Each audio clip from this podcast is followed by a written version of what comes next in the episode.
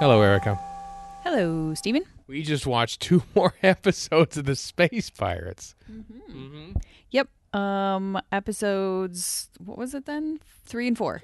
Three and four are the numbers of episodes that we watched. Yes. Yeah. We, well, I since we're watching a reconstruction, I don't have the DVD menu in front of me, so I'm used to like glancing at the TV screen to to see what we just watched. But it's uh, it's different. Well, it, perhaps you would remember by watching the distinctive uh, opening credits as they show the the titles. Yes, every time I mean to mention that on the podcast, the the very first episode where uh, the title card comes up and it's a white screen with the title in black text. I thought that was very effective. Like it was just it was different and it set it apart, and I just thought it was really cool.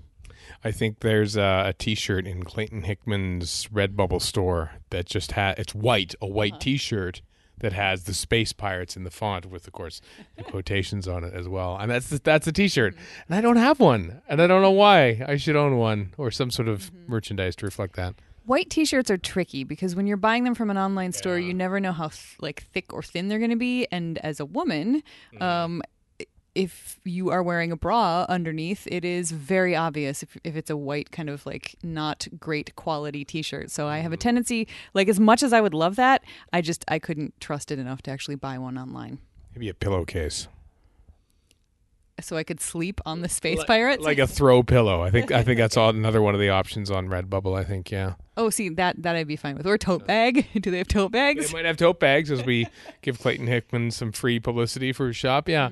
Yeah, well, I mean, that's that's that's the kind of deep deep cut thing. Well, actually, as I tweeted on our last uh, for our last episode, I think uh, I want a, a vanity license plate that's a V. Uh, was it V four one L zero?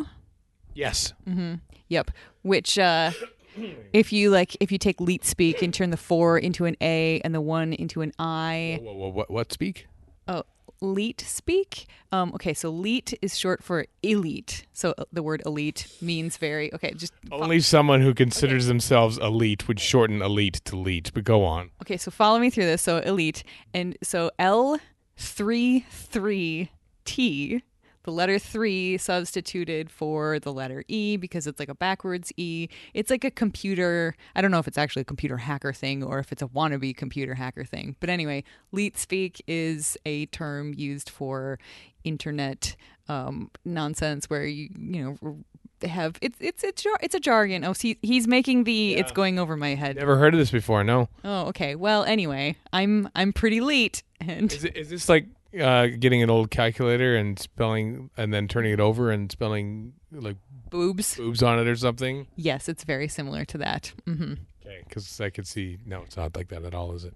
So anyway, where I was going, Sorry. BL. B41. Okay, go. V41L0. So the four looks kind of like an A, Yep. and the one looks kind of like an I, and then L is an L and a zero is a zero. So it would be V A I L O, Vilo. So I'm thinking uh, the next time I have to create a Dungeons and Dragons character, I'm probably gonna name them Vilo. So there's just like a little a little hashtag teaser for um, probably an episode of Total Party Kill sometime in the future. I would be Liz79, of course. That's a great name as well. Maybe maybe I'll use that if we play uh, Gamma World again, and I need to be another uh, android. That'd be fun. Or you should call Liz, um, your co-host from Verity, Liz seventy nine, Seventy nine, and you just call her that from now on. I'm sure she'd love it because she sounded so excited about the space pirates. She loves the space pirates. I don't think so. She should though because her name's in it. I always get Right? excited when like okay, like Eric- mind robber, yeah. Erica has only appeared in Doctor Who, as far as I know, in um, is it was it the Pyramid at the End of the World, um, the Peter Harness episode, and uh, an ensign has only appeared in the Mind Robber. So I love those two stories because I have an eco. So you do. I had a whole companion named after me. Mm-hmm. Named after me ten years before I was born. But yeah, Yeah, I mean, Erica might have been named after me. I don't know. there is more of a possibility. we we had met Peter Harness Yeah. before that, so had. maybe maybe the seed was planted. I'm I'm that's my head canon. My real life sad pathetic head canon. I don't see why you should not have that head cannon. Quite frankly, Mm-hmm. yeah. Why not?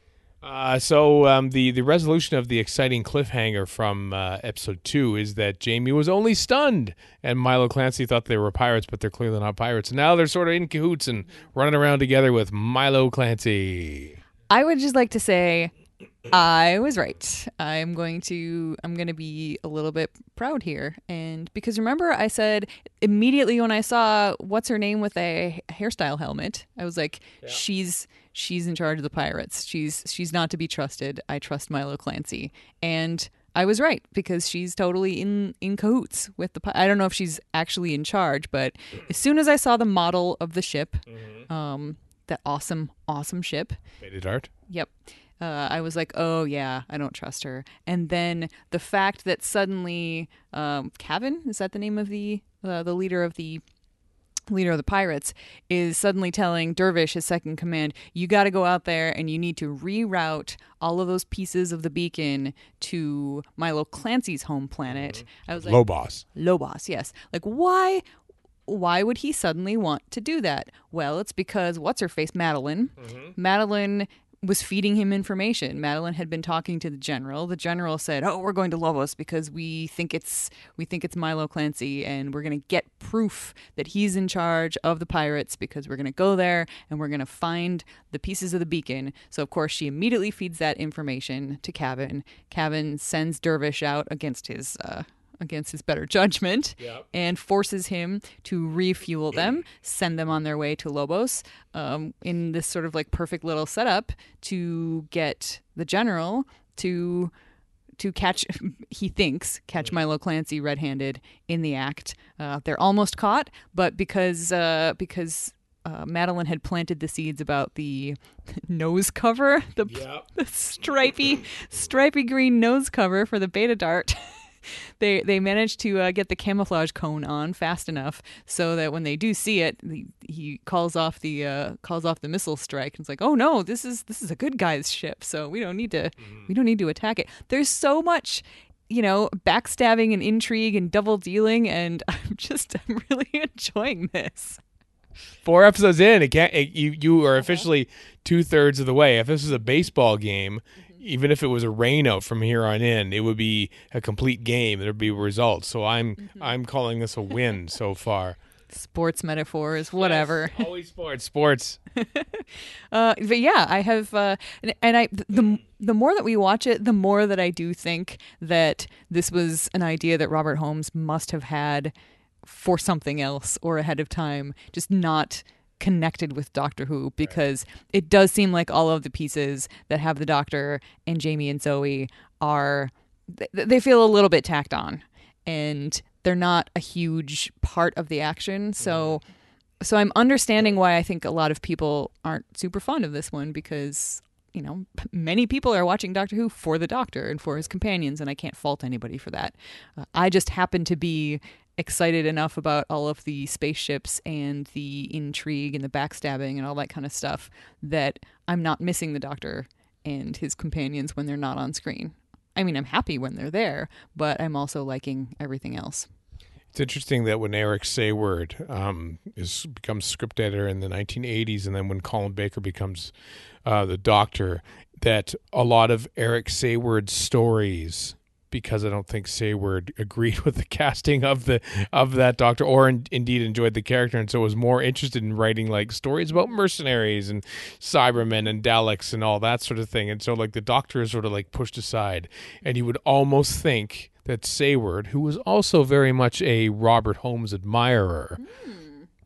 Didn't. He wouldn't have seen this story, but uh, just find the parallels between, ooh, let's get Robert Holmes in because he is Doctor Who's best writer, but let's only get him to do stuff like the Space Pirates because that's the stuff that doesn't feature the Doctor that much. Ah, it explains so much. yep.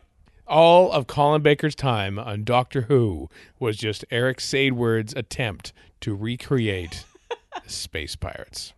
Wow, we have solved so much on this podcast over the years. We mm-hmm. we solved Dodo. Now we've solved now we've solved Eric Saward before we've even gotten to his era. I know that's so. Just think of that when we get there to the 1980s. I think just remember, remember this now when we're looking at all these sort of like mercenaries and stuff. Just mm-hmm. imagine them as pirates in space with quotations around them.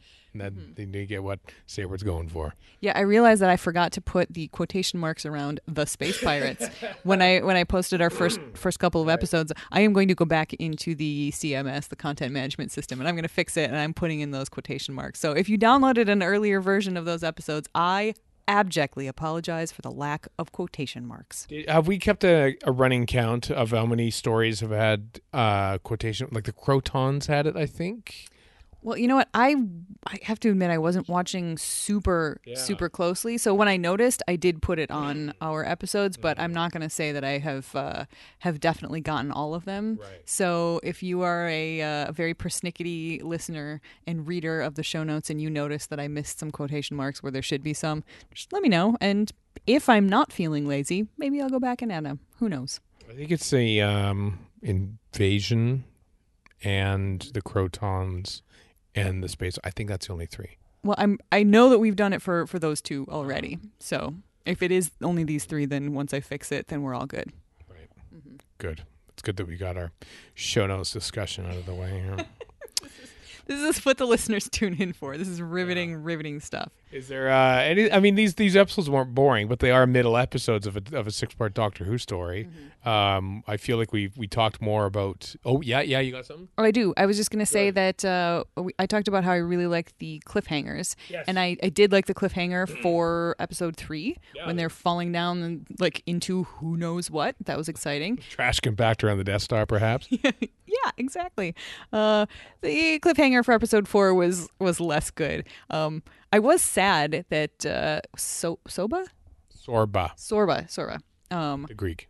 he um it- like they managed to to help him along all this way and they're dragging him along and only for him to just get shot dead uh, as the as the caption uh, descriptive caption says on this loose cannon reconstruction. Yeah. sorba is shot dead. That's what it says. And it was, oh that's so sad. And then yeah and then the cliffhanger is just i mean we don't know exactly what the cliffhanger um, would have been necessarily Dewey because it was just a close-up on him Probably. I imagine they uh, they sort of look at the camera scripts and they make these things. So they, they it is not just a hey, what the hell's going on here? They are sort of trying to relate to what the camera would have done. So yeah, probably. Folk, it's odd that the, the cliffhanger is like you know uh, Kevin coming in and says, "Oh, watch out, Milo Clancy!" Like it's Milo Clancy under threat, less so the Doctor and his companions. Yeah, and then the freeze frame is on a guy who's already dead. So there's actually Yeah. there's no more ten- tension as far as that character goes because he's he's already already out of it. So yeah, so not the not the strongest of the cliffhangers, but the rest of them were very strong. So I'm not holding this against it.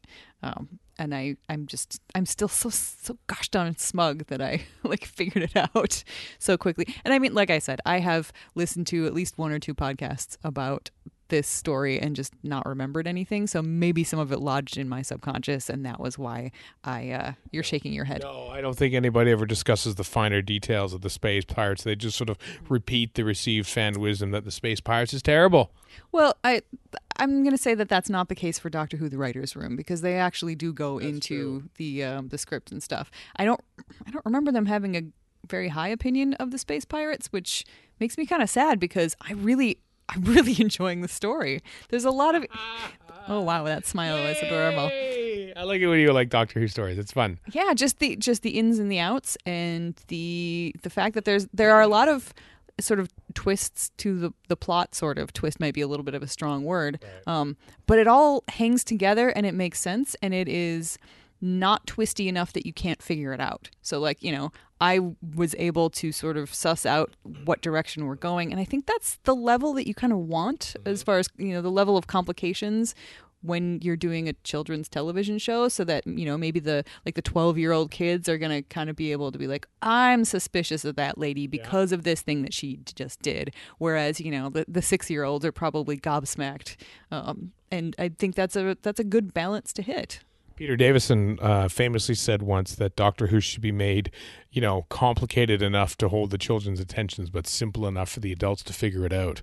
And that's kind of what, kind of what it's doing. yeah i feel like this is this is really a happy medium in terms of in terms of the the plot and the story and the machinations that are going on uh, between the characters. And again, I recognize that it leaves the Doctor and his companions out quite a bit, so I get it. But uh, but the stuff that we have with them is fun. I mean, I really would like to see this. Um, particularly this, this last episode, episode four, uh, moving because there's some first-rate bickering between like and, and some you know side eye and shade between like the doctor and Zoe, and he's you know the doctor's fiddling with that um, control board to try to set up the electrocution trap um, for the guards and when they're still trapped in the maybe that was episode three when they're they're trapped in the room um, in the cave and the doctor's trying to like figure it out and like tapping on the wall with a with a tuning fork. And you know Zoe had a couple of zingers and just the back and forth was was it sounded like it was really mm-hmm. delightful and I would have loved to have seen the actors performing that and, and getting to actually see their facial expressions and body language as they were doing it. And when Zoe was figuring out where the beacons were using math and stuff and like, you know, showing up the doctor, thinking, oh, oh yeah, that's totally right, you know, yeah. Oh yeah, that is that is now one of my favorite Zoe scenes. I I love it when she is is being just like her smugly competent self and you know, she's she knows that what she has done is correct and she is pointing it out to the doctor and he makes a question like oh but you know we went way off course and she's like oh but i've accounted for that and the, the delivery that Wendy Padbury has with that is like she just rides that line so perfectly. She's not being overly patronizing to the doctor, mm-hmm. but she's not being completely matter of fact about it. Like she's just smug enough to be like, you know, mm-hmm. that there's nothing that he can do. He can't like scold her for being uh, a, a know-it-all in this instance because she's not really she's not going that far but she's just like right there so that like he knows that she's kind of needling him but not enough to uh Yeah. it's just i love it and then handing the paper Yeah. to jamie at the end and being like see it's all right here As if to said it, to, gee, Jamie, you're stupid. I got this. How come you did? That's like at least the doctor has Jamie to pick on Oh. when the when Zoe has the doctor to pick on. Poor Jamie. Although, actually, that reminds me of something back from episode two where they're knocked out um, and low on oxygen in the part of the beacon. And the first thing that happens is like Zoe's in between Jamie and the doctor, and the doctor wakes up and goes, Jamie, and, like climbs over Zoe to get to Jamie to make sure he's okay. I'm like, oh my gosh, you, you guys, OTP. Like Zoe's literally sprawled out, like her leg up on the thing, as if like to create some sort of barrier between the doctor and Jamie, um, in her unconscious way of trying to get in between them. Doesn't work. Nope, can never get in between the doctor and Jamie. Nope, you can't. You can't keep those two apart. Nope, not at all. No, love will never tear them apart. um, anything else with these two episodes that you can think of? Um, there are. I could probably find more things to say, but I just, I'm just, just along for the ride and quite enjoying it. And uh, dear Doctor, a tuning fork only makes one note, so that part was a little, little annoying. Yeah, and like, and like he's banging the fork, and of course it's just making the same tone. Mm-hmm. Even if you bang it on a different part of the mm-hmm. rock, it's gonna still unless unless he's banging it and hoping it reverberates off the rock to make a different mm-hmm. tone. I don't know. Maybe it's a Gallifreyan um, tuning fork, although they haven't mentioned Gallifrey yet. So um, it's a it's a super space tuning fork that maybe makes different notes or something. I don't know. I feel like that's uh, we're falling down on the educational content here because we're teaching children that like the whole point of a tuning fork is that it makes one note, so you always know what that note is when you're tuning something. Um, silly doctor. Yeah, I, I do love though that I mean the the bottom you know the bigger on the inside pockets joke was made in like the Runaway Bride in two thousand six, seven, six, um, and like every episode that Troughton's doctor like needs something magnets. A tuning fork, a screwdriver. Like he mm-hmm. always has whatever he needs. It's a mm-hmm. running joke. Mm-hmm. Somebody needs to chronicle every episode and what the doctor actually pulls out of his pockets and how immediately uh, you know appropriate it is for the situation. I find it I find it amusing. Maybe somebody has done that. Probably. And this time he has a screwdriver that's actually just a regular old screwdriver. Yeah. It's like, oh, what happened to the Sonic? Oh yeah, we haven't had it yet, have we? Oh, we no, we have did. Fury from the Deep. That's right, Fury from the Deep. So, huh? Then we had it. ano- What other episode do we have it in? I don't remember. I don't think we have yet. No, we have. We had. We had it. Did we? Yeah, at least one other story. We saw it. Okay. Um, it was doing something. It was cutting a thing. I remember him going like this, right. and I can't remember what story it was from. Don't add us. We'll we remember. Oh, the wheel in space. Was it Wheel? Oh, maybe not because that was a different thing that he was using to burn through stuff. Anyway, whatever. We don't care. Don't add us. Now Steven's thinking really hard. Was it Dominators? It could have been the Dominators. I don't actually remember that well. I'm not worried about it. I'm too lazy to care. I'm just too darn lazy to care. It's gonna keep me up at night. You can just l- Google it. As soon, okay, so don't add us because as soon as we're done recording, Steven's just going to Google it and he's going to find out the answer. So, Add us. oh, good lord, you, you really are lazy. I don't want to Google it. Add us. okay, When it was when it was the second time the doctor used the sonic screwdriver fear from the deep. I can see him. I can see the scene. He's like holding his eyes because he's like burning something, mm. And so it's a moving picture. Mm-hmm. So it's not like the invasion part one or 4 mm-hmm. um, or indeed the space pirates. Hmm. It's not Seeds of Death. Hmm. Hmm. Mind robber.